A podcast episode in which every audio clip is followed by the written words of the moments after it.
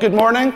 Um, my name is Johnny. Um, I am one of the um, leaders at the church here, and it is great to see you here this morning. We are um, continuing on in our series this morning in the book of Genesis. So, we are in this summer series looking at um, some of the stories of God's first people. Um, so, the aim of this series is not that we would just gain some sort of um, guidance to live a life, but that we would be pointed to Jesus. You see, the kids' storybook, the Jesus storybook, puts it this way that every story throughout Scripture whispers his name. And that is our prayer for you today as we come to this story and as we go through this series. We pray that you will see Jesus in each of these stories. Last week, we looked at the story of Hagar, and this morning, we are going to look at the story of Isaac. But before we do that, I want us to cast our minds back two weeks ago. Can anyone remember? Possibly not. No offense, Lewis, wherever he is. But I'm just going to, as a way of summary, um, I'm going to just give us a 90 second recap of where we're at in the story. So, two weeks ago, we looked at the life of Abraham. Um, and Genesis 12 is this turning point in the whole story of humanity. It sounds like a really big statement, doesn't it? It kind of sounds a little bit over the top, but it's where your story and it's where our story completely and utterly changes. We go from brokenness to hope, as Lewis puts it. We go from brokenness to redemption. You see, Genesis 1 and 2 was going so well. God had created the earth, it was perfect. He said it was very good. Enter humanity, Adam and Eve, called to work, called to expand the territories of the earth two chapters of goodness. It's like a beautiful garden. But if your garden is anything like our one, weeds quickly come, they quickly grow. And that is exactly what happens. We see in chapter 3 things start to go wrong. Adam and Eve completely fail to fulfill the mandate God has given them. They disobey the one rule that God has given them, and they find themselves no longer within the boundaries of God's presence, but cast out. They're separated from friendship with God. And from this point, the world spins out of control. We see brothers killing brothers. We see humanity trying to build a tower to knock God off his throne. See, simply put, chapters 1 to 11 is the downward spiral of humanity. It's a story of humanity moving towards sin, humanity moving away from God, humanity becoming enemies of God as sin entered the world. But it's in this moment where Lewis took us through the story of Abraham, a 99 year old random sheep herder from Haran. And God makes him this promise in chapter 12. He says, If you go to this land that I'll show you, you've never been there before, but I'll take you there. It's going to be the land I'm going to give you. I'm going to give it to you and your ancestors, and I'm going to make you the father of the nations. So Abraham, along with his wife, so old in age, they leave everything behind. All the comfort, all the security that they had ever known, they choose to leave it and follow God. But there's a big problem in this story. Abraham is in his old age, is childless, and Sarah is at the age where she can no longer bear children. So, how is the promise of Abraham that he's going to become the father of the nations, how is that supposed to happen without children? In chapter 17, we see Sarah and Abraham have unbelief. God says, We're going to give you a son, and their response is to laugh. But God reaffirms that promise that Abraham, you will have a son, and your descendants will be a great nation. We pick the story up in chapter 17, verse 19, where it says this Your wife Sarah will bear you a son, and you will call him Isaac. I will establish my covenant with him as an everlasting covenant for his descendants after him. Fast forward a few chapters into chapter 21, it says this Now the Lord was gracious to Sarah, as he had said, and the Lord did for Sarah what he had promised. Sarah became pregnant and bore a son to Abraham in his old age, at the very time God had promised him. Abraham gave the name Isaac to the son Sarah bore him. You see, the birth of Isaac was totally miraculous. I am no expert in biology. But I am told that this is a miraculous thing. It seemed impossible, absolutely impossible, but we know that God loves to do the miraculous. You see, Abraham was experiencing once again that God not only makes incredible promises, but he goes beyond that and he keeps incredible promises. Have you ever experienced that kind of joy when God breaks through and answers your prayer? This morning there was great joy in our household because Lynn got a full night's sleep for the first time in about two months. Our son Caleb, who will be two in August, has been struggling to sleep all night. And last night, before we put him down, Lynn said, Let's just pray. Let's pray and see what happens. So we prayed for Caleb to sleep. Now, if you're a parent, I'm sure you can identify with this. We woke up at four o'clock in the morning. We thought, What? There's no noise. Where is he? It was fine. He was still asleep. There was joy and relief in our household this morning as Caleb slept the whole night. If we had that joy and relief, can you imagine the joy and relief that Abraham and Sarah had in that moment? They had been told and promised that we are going to give you this son, Isaac. And they were waiting, waiting, and waiting. And finally, they're sat there holding their new baby boy in their arms. Isaac has entered the story. So if you have your Bible with you, turn to Genesis chapter 22, and I'm going to invite Joy. She's going to come up and read that to us. So it's Genesis chapter 22, verses 1 to 19. So, if you were to go back and read the full account of the life of Abraham, you'll see that calling, that God's calling him, is just part of the course for Abraham. It's a pretty normal thing. So, when God shows up in verse 1 and says, Abraham, and he responds and says, Here I am, Abraham, Abraham has seen God do the impossible so many times that his default position and response is, I'll do it. God, what is it you want me to do? I will do it. If you've ever experienced God like that, if you've ever experienced God breaking through in prayer in miraculous ways, that's so often our response after, isn't it? God has done this, and He comes and He says, Will you do something? You're like, Yes, I'll do it. And that is like Abraham. Verse 2 God then makes this disturbing request of Abraham. It says this Then God said, Take your son, your only son, whom you love if you notice the emphasis there, whom you love, he's talking about Isaac. And go to the region of Moriah, sacrifice him there as a burnt offering on a mountain I will show you. Early in the next morning, Abraham got up and loaded his donkey. He took with him two of his servants and his son Isaac. When he had cut enough wood for the burnt offering, he set out for the place God had told him about. I don't know about you. The whole story just makes me feel pretty uncomfortable. So we read this story and we hear the end and we, we love it. But I think we need to ask ourselves really honestly are we actually okay with what is going on here? Abraham has been asked to sacrifice his only son, the one he loves, the one he's been waiting for. Isn't that a bit severe? Isn't that a bit unfair? Couldn't he just say, sacrifice a coffee? Sounds pretty severe. Or is it that we're only okay with the story because we know the ending?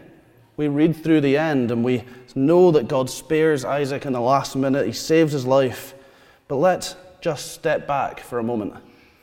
Let's put ourselves in Abraham's shoes in this story. You see, at the point in this story where Abraham is asked to sacrifice his son, he doesn't know the ending. It's an absolutely brutal request. But what does he do? He obeys God.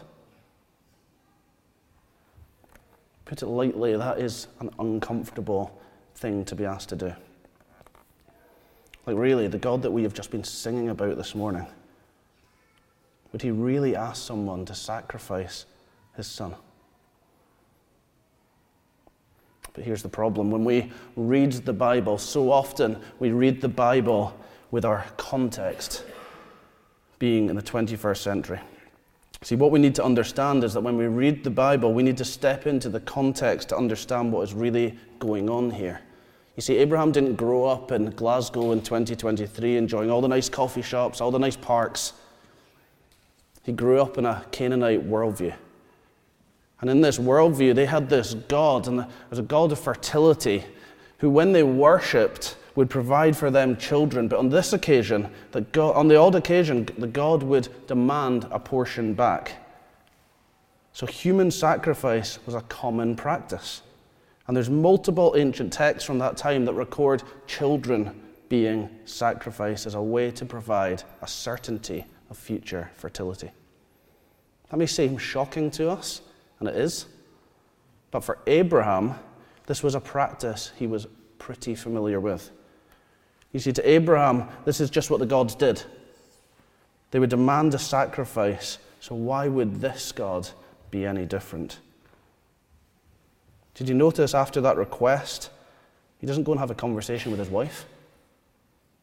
He doesn't pull Isaac in and says, Oh, do you know, we need to have a little heart to heart. God's asked me to do this. What do you think? He doesn't do any of that.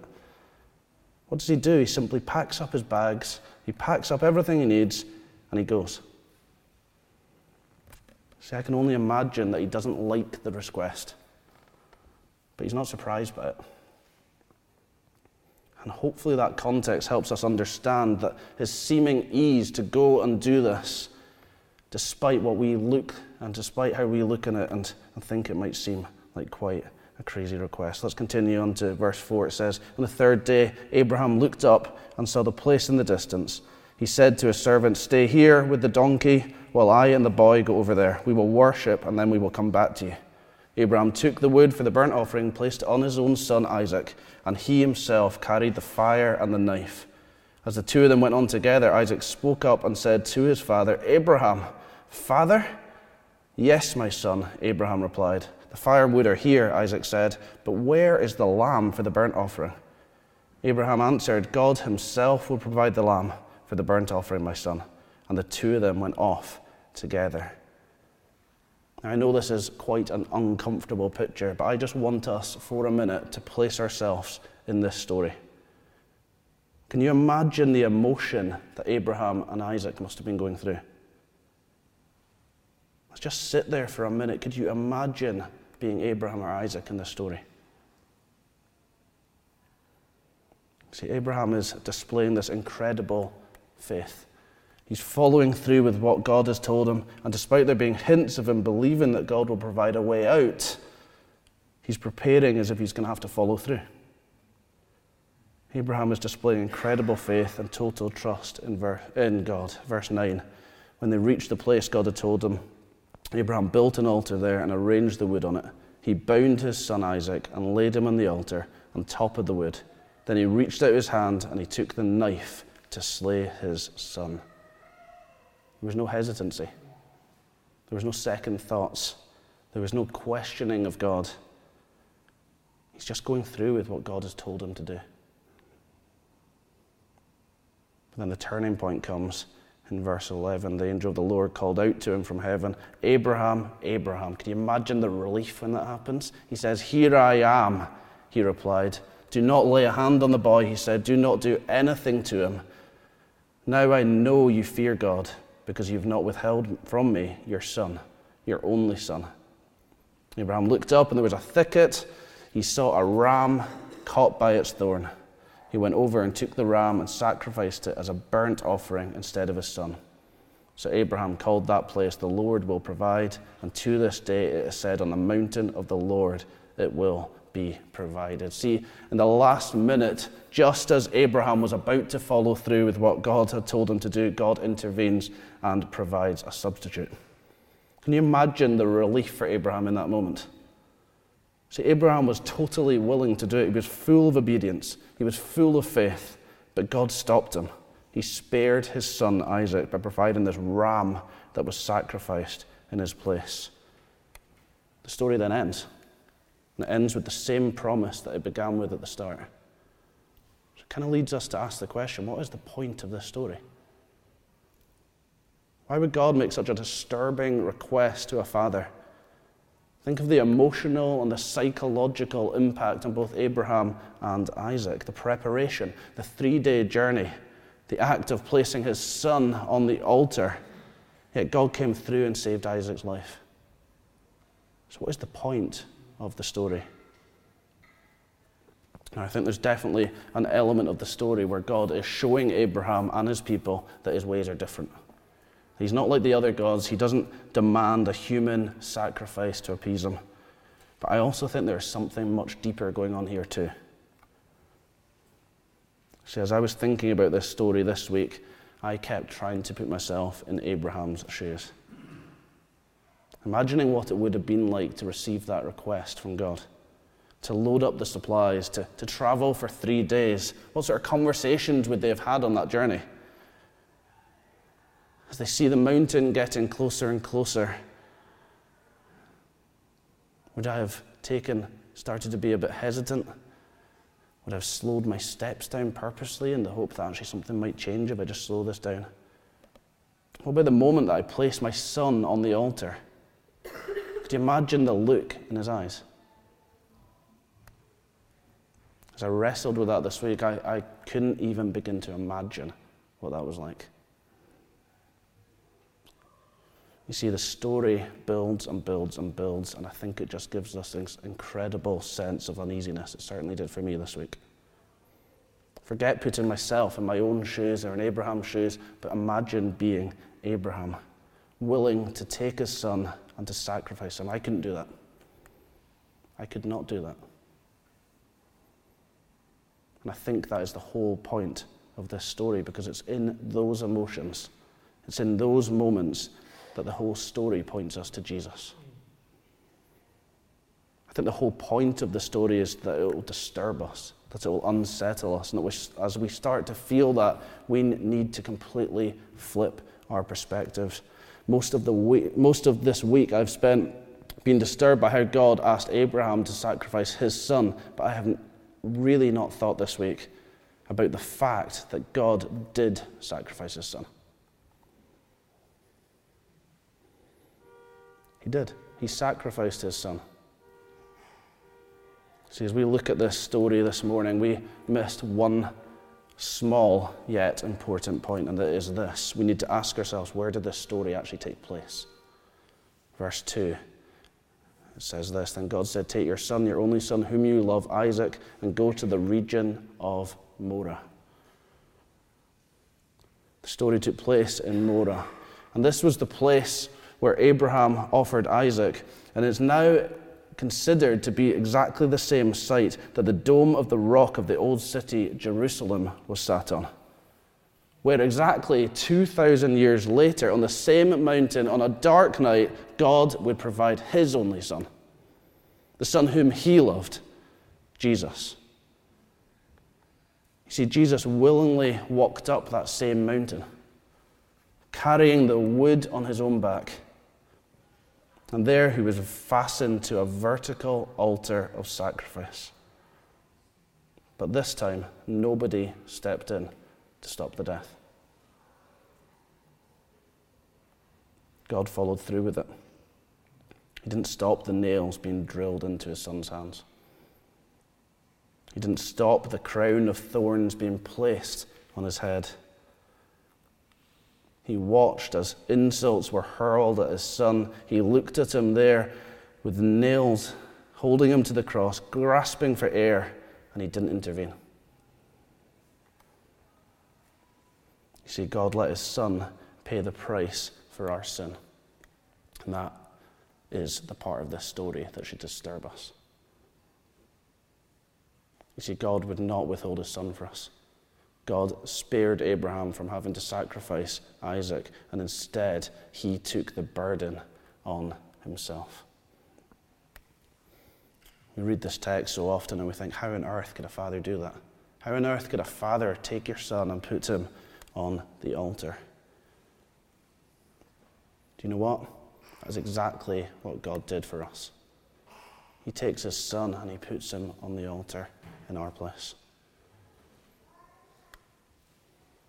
The whole story of Abraham and Isaac, as we said right at the start of this, is a foreshadowing, it's a whisper of Jesus. It's a prophetic reenactment of the greater redemption of God and how he has accomplished that through Jesus. You see, the bottom line of this story is actually pretty simple God provides a substitute. For Isaac and for Abraham, he provided a ram. He has sent his son the greater Isaac, to be the Lamb of God for us the Lamb of God who takes away the sin of the world, as it says in John 1. You see, Jesus Christ is the Lamb of God. But did you notice Abraham was willing to do it, but God pulled him back? You don't have to do that, Abraham. I will pray, pay the price for you because I love you so much. I'll pay the price for you. I'll sacrifice so this relationship can continue. Did you know this morning, whether you are a Christian or whether you are not, that is exactly what God has done for you? He has sent his Son to pay the price that we couldn't pay. He sent his Son to pay the price and take the punishment that we deserve. See, the consequences of our sin and of our mistakes is death and eternal separation from God.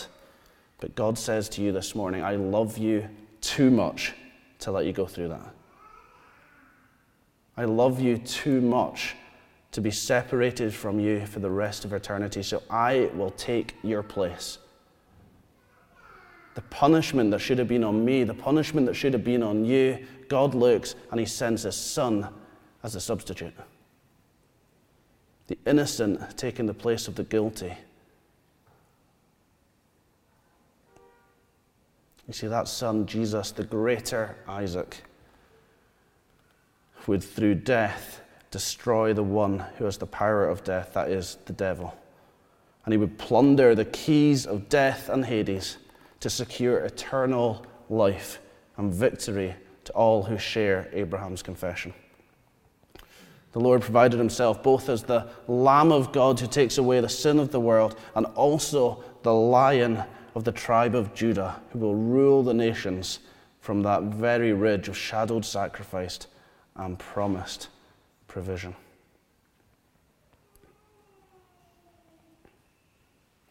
Alan Frow, one of the leaders of the Advance movement, the family of churches that we are privileged to belong to, sums up this passage so helpfully by saying this God said to Abraham after he had placed Isaac on the sacrificial altar on the mountain, Now I know you love me because you did not withhold your only son. This is ultimately how we know that God the Father loves us.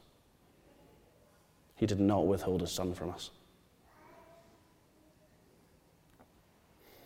As Jesus goes on the cross, he dies the most brutal death takes the punishment that we couldn't deserve, that we deserved. He's put in the tomb. Three days later, he raises from new life. The tomb is empty, and we have victory in him. He has defeated death. For all of us who know Jesus, for all of us who follow Jesus, we have new life and we have victory in him because Jesus was our substitute. You see, the cross became the new altar where the greatest sacrifice was made on our behalf. And we stand at the cross because of what he has done. You see, this morning we are going to take communion in a few minutes and we are going to remember and we are going to celebrate by joining in this meal because Jesus has made a way. Jesus has made a way. Andrew Wilson a theologian as part of the Newfrontiers Network, tweeted this this morning. I saw it on the way to church and thought it was really helpful for us. We remember our sins and so often forget God's promises. But the good news this morning is that God remembers his promises. He is faithful to his promises. And more than that, he forgets our sin. So this morning, as we come to the table and as we have the bread and we have the cup, we need to remind ourselves remember, He forgets. And He is faithful to His promises to forgive us. Let's spend some time praying.